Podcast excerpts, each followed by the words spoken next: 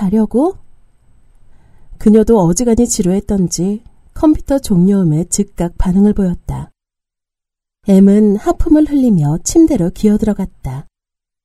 그녀가 불을 끄고 침대로 들어와 옆에 누웠다. 눈만 감으면 잠의 우물에 풍덩 빠질 것 같았는데 내려다본 우물은 바싹 말라 있었다. M의 눈앞에 안경사의 텅 빈 눈동자가 아른거렸다. 왜 하루가 선물한 모텔 열쇠를 움켜쥐고 M은 몸을 돌려 노크하듯 그녀의 어깨를 두드렸다. 어제 그 얘기 계속 해줘야지. 졸리지 않아? 괜찮아. 듣다가 잠들지 뭐. 그녀는 M의 팔을 끌어다 팔베개를 했다. 부드러운 곱슬머리가 그의 뺨을 간지렸다. M의 심장에 대고 속삭이듯 그녀는 이야기를 시작했다. 안경사의 자살을 목격하고 하루는 큰 충격을 받았어. 자신이 그의 등을 떠민 듯한 죄책감까지 들었지. 도대체 왜? 하루는 검은 정장을 갖춰 입고 장례식장을 찾았어. 안경사의 자살 동기가 무엇인지 알고 싶었거든. 아니, 알아야만 했거든. 3일간 장례식장에 상주하다시피 했지만 문상객은 별로 없더군. 그나마 평소에 왕래도 없는 먼 친척들이 대부분이었고 귀동량으로 알아낸 사실이라곤 유서는 발견되지 않았다는 것과 3년 전쯤 그가 장기간 정신과 치료를 받았다는 정도였지.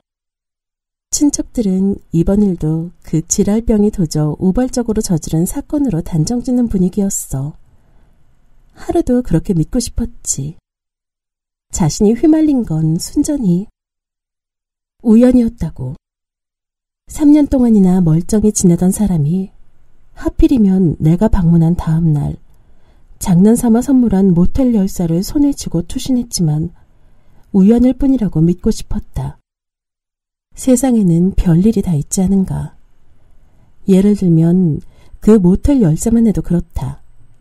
그의 집을 방문하기 전날 온갖 잡동사니를 모아놓은 캐비닛을 뒤적이다가 발견한 물건이었다. 이거다라는 흡족함에 밀려 이게 왜? 라는 의문은 미처 제기하지 못했다. 그게 왜 나의 내밀한 공간에 처박혀 있었을까? 사건이 터지고 나서야 기억 창고를 샅샅이 뒤져봤지만 출처를 찾을 수 없었다. 그 열쇠는 나에게도 낯선 물건이었다. 마치 누군가 몰래 들어와 내 캐비닛에 던져놓고 간 것처럼. 죄책감이 들었다고 해서 밤마다 악몽에 시달린 건 아니었다. 까닭 없이 머리를 쥐어뜯지도 않았고 멍하니 길을 걷다가 입간판에 부딪히지도 않았다. 식욕조차 떨어지지 않았다. 다만 어느 날 양치질을 하다가 거울 속 내 모습에 흠칫 놀랄 뿐이다. 다갈색 뿔테 안경 너머 깊숙이 박힌 욕망을 버린 드라큘라 백작의 눈동자. 버거운 영생의 고뇌만 남은 얼굴을 찡그리며 송곳니를 드러내보았다. 허연 치약 거품 한 줄기가 입가에서 주르륵 흘러내렸다. 인터넷에서 색강 모텔을 검색했다. 그런 상으로 개설된 홈페이지는 없었다. 광고나 숙박 후기 등도 보이지 않았다. 전국 호텔과 모텔 관련 정보를 제공하는 웹사이트를 며칠에 걸쳐 하나하나 뒤졌다. 세네강 모텔도 있고 한강 모텔도 있고 단유부강 모텔도 있고 만수무강 모텔도 있지만 셋강 모텔은 없었다. 산뜻하고 괜찮은 이름인데 전국 모텔 연합회에서 금찍어로 지정하기라도 한 걸까? 동네마다 산재한 작은 모텔 중 하나라면 찾기가 쉽지 않을 터였다. 반쯤 포기한 상태로 인터넷의 망망대해를 하염없이 표류하던 중 드디어 작은 부표 하나를 찾았다. 태고의 신비를 간직한 땅. 당신의 지친 몸과 마음에 편안한 휴식을 선사하세요. W업의 관광 안내 웹사이트였다. 예전에는 탄광촌이었다가 지금은 카지노 호텔이 들어선 산골마을. 숙박업소 안내 게시판 한 구석에서 셋강 모텔이 수줍게 고개를 내밀고 있었다. 나는 팔짱을 끼고 모니터를 한참이나 들여다보았다. 태고의 신비를 간직한 땅. 국어사전 창을 띄우고 검색에 셋강을 쳐보았다. 큰 강의 줄기에서 한 줄기가 갈려나가 중간에 섬을 이루고 하류에서 다시 본래의 큰 강에 합쳐지는 강. 고속버스가 문을 닫고 막 출발하려 할 때 미키마우스 티셔츠를 입은 소녀가 달려왔다. 풍성한 빨간 머리채가 깃발처럼 휘날렸다. 버스에 오른 소녀는 좌우를 두리번거리며 옆자리 승객으로 적당한 사람을 물색했다. 통로를 따라 내려오던 발걸음이 하필 내 옆에서 멈췄다. 소녀는 껌을 질겅이며 통로 쪽 좌석을 차지하고 있는 니콘 카메라 가방을 노려보았다. 창밖을 내다보며 딴전을 부렸으나 창에 비친 미키마우스는 물러날 기미를 보이지 않았다. 고집불통 생쥐 같으니 자연스럽게 몸을 틀다가 흠칫 놀라는 척하며 가방을 무릎에 올렸다. 의자에 몸을 던진 소녀는 승리를 만끽한 듯 치렁치렁한 빨간 머리를 유유히 쓸어넘겼다. 버스는 평일 낮에 고속도로를 시원스럽게 달렸다. 창밖을 가로막고 있던 콘크리트 벽들이 하나 둘 사라지고 단풍을 준비하는 나무들과 여물어가는 논밭 풍경이 펼쳐졌다. 도시를 벗어나는 것도 오랜만이었다. 마지막으로 기차나 고속버스에 몸을 실은 게 언제였는지 기억도 가물가물했다. 전에는 지방 공연 때문에 방방곡곡 잘도 누비고 다녔는데 늘 새로운 무대, 새로운 관객들 앞에서 연기를 한다는 건 잠깐, 하루가 연극 배우였어? 애미 그녀의 이야기를 끊고 물었다. 정확히 말하자면 마인 배우. 무대에서 관객들과 무언의 소통을 나누는 일이 그의 가장 큰 즐거움이었어. 뒤늦게 시작했지만 재능도 있었고. 그런데 어느 날 공연 도중 일어난 발작이 모든 걸 앗아간 거야. 자신에게 간질이 있다는 걸 비로소 알게 되었지. 아무런 예고도 없이 찾아오는 발작에 대한 두려움은 생각보다 컸어. 눈을 까디집고 입으로 거품을 줄줄 흘리고 사지가 뒤틀리고 때론 변까지 지리는 꼴을 언제든 누구에게나 보일 수는 있었으니까. 그런 수치심은 둘째치고 운이 없으면 단 한 번의 발작으로 죽음에 이를 수도 있었으니까. 하루는 점점 자신감을 잃고 움츠러들었지. 사람들과의 교류를 피했고 더는 무대에 설 수도 없었어. 하루가 그랬구나. 그거 알아? 고대 사람들은 간지를 성스러운 병으로 여겼대. 갑자기 발작하는 모습이 마치 신을 만나는 것처럼 보였다나? 아주 틀린 말은 아닐지도 모른다. 한 번씩 발작을 겪고 나면 다른 세상에 내던져진 것 같은 기분이 들었다. 새로운 신이 막 창조한 또 하나의 세상. 모든 게 다 똑같지만 똑같은 것처럼 시침이 떼고 있지만 이음매 어딘가가 살짝 비틀어져 이전의 세상과 어긋나 있었다. 발작에서 깨어날 때면 그 틈새로 불어오는 바람이 서늘하게 얼굴에 닿았다. W읍에 가시나 봐요. 소녀가 mp3 이어폰을 양손에 들고 쳐다보고 있었다. 17, 18? 봉긋한 가슴이 미키마우스의 양쪽 귀에 입체감을 부여했다. 현란한 빨간 머리에 시선을 빼앗겨 미처 몰랐는데 머리채에 감싸인 얼굴도 기묘한 분위기를 풍기는 소녀였다.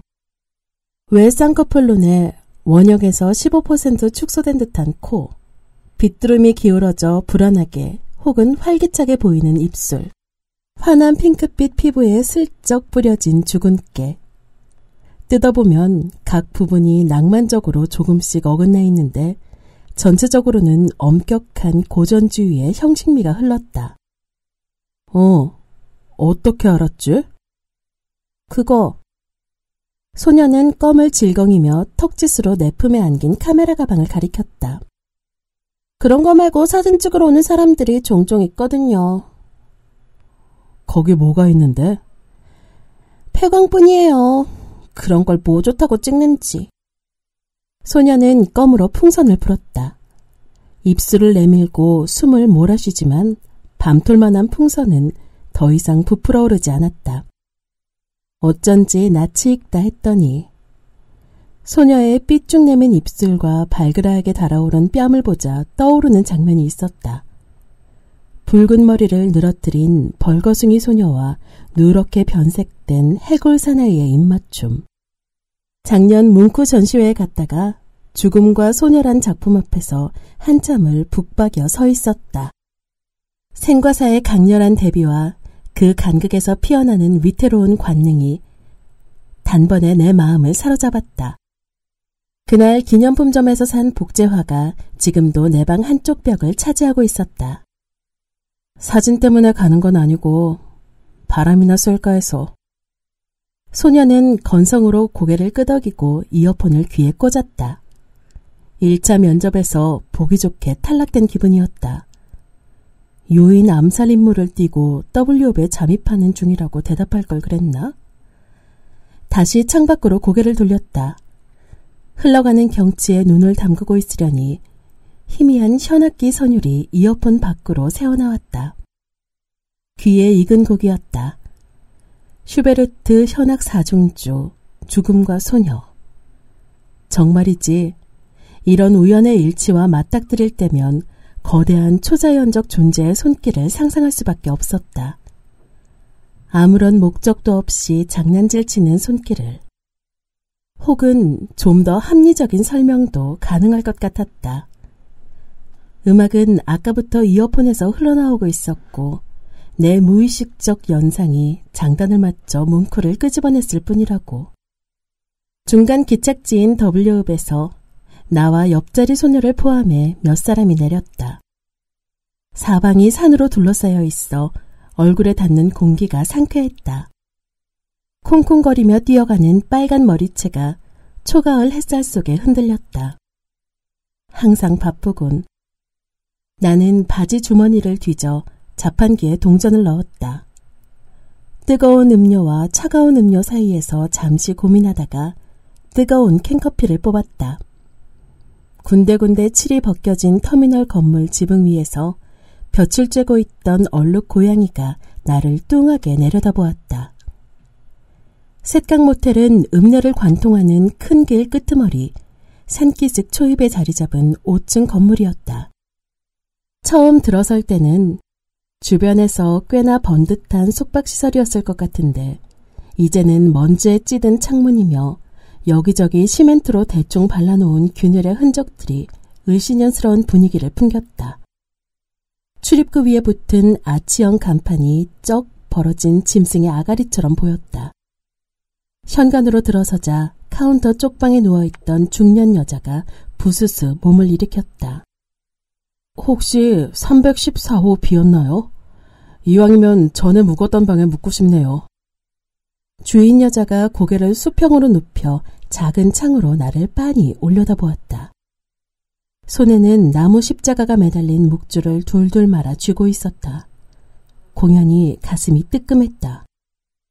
그녀는 앉은뱅이 책상에 서랍을 열고 부스럭거리더니 말없이 열쇠를 내밀었다. 사각 막대기 둔 키홀더가 손바닥에 묵직하게 얹혔다. 맞구나, 여기가. 방은 도시의 여느 모텔과 다르지 않았다. 더블 사이즈 침대에 꿉꿉한 침구, 원형 탁자와 의자 두 개, TV, 두꺼운 암막 커튼, 싸구려 방향제로 슬쩍 덮어놓은 세 종류의 분비물 냄새까지 창밖으로 옆 건물의 환풍기 대신 단풍이 물들어가는 산자락이 보인다는 점이 그나마 다행이었다. 출입문 위에는 나이테가 그대로 드러난 나무 현판에 성경 글귀가 인두로 새겨져 있었다. 숨겨진 것은 드러나게 마련이고 감추어진 것은 알려지기 마련이다. 마태 10장 26절 모텔 방에 붙여놓기에는 상당히 무리한 글귀였다. 배낭과 카메라 가방을 탁자에 올려놓고 침대에 들어누웠다. 벽과 천장의 벽지가 달랐다. 깨끗한 벽과 달리 천장은 누렇게 때에 절었고 가시 없는 형광등 주변은 그을음이 묻은 것처럼 거뭇했다. 지난번 도배할 때 예산이 부족했던 모양이다. 그 안경사도 언젠가 이렇게 침대에 드러누워 천장 벽지에 저 그을음을 바라보았을까? 여기에서 실제로 무슨 일이 있었던 걸까? 떠올리는 것만으로도 굿중 베란다에서 등을 떠미는 일이? 그런데 왜 이 방 열쇠가 내 캐비닛에? 천장에 불 꺼진 형광등은 아무런 대답이 없었다. 대답은커녕 단두대 칼날처럼 떨어져 내 목을 내리칠 것 같았다. 죄목은 모텔 열쇠 미반납. 길게 늘어지는 산새 소리가 창밖에서 들려왔다.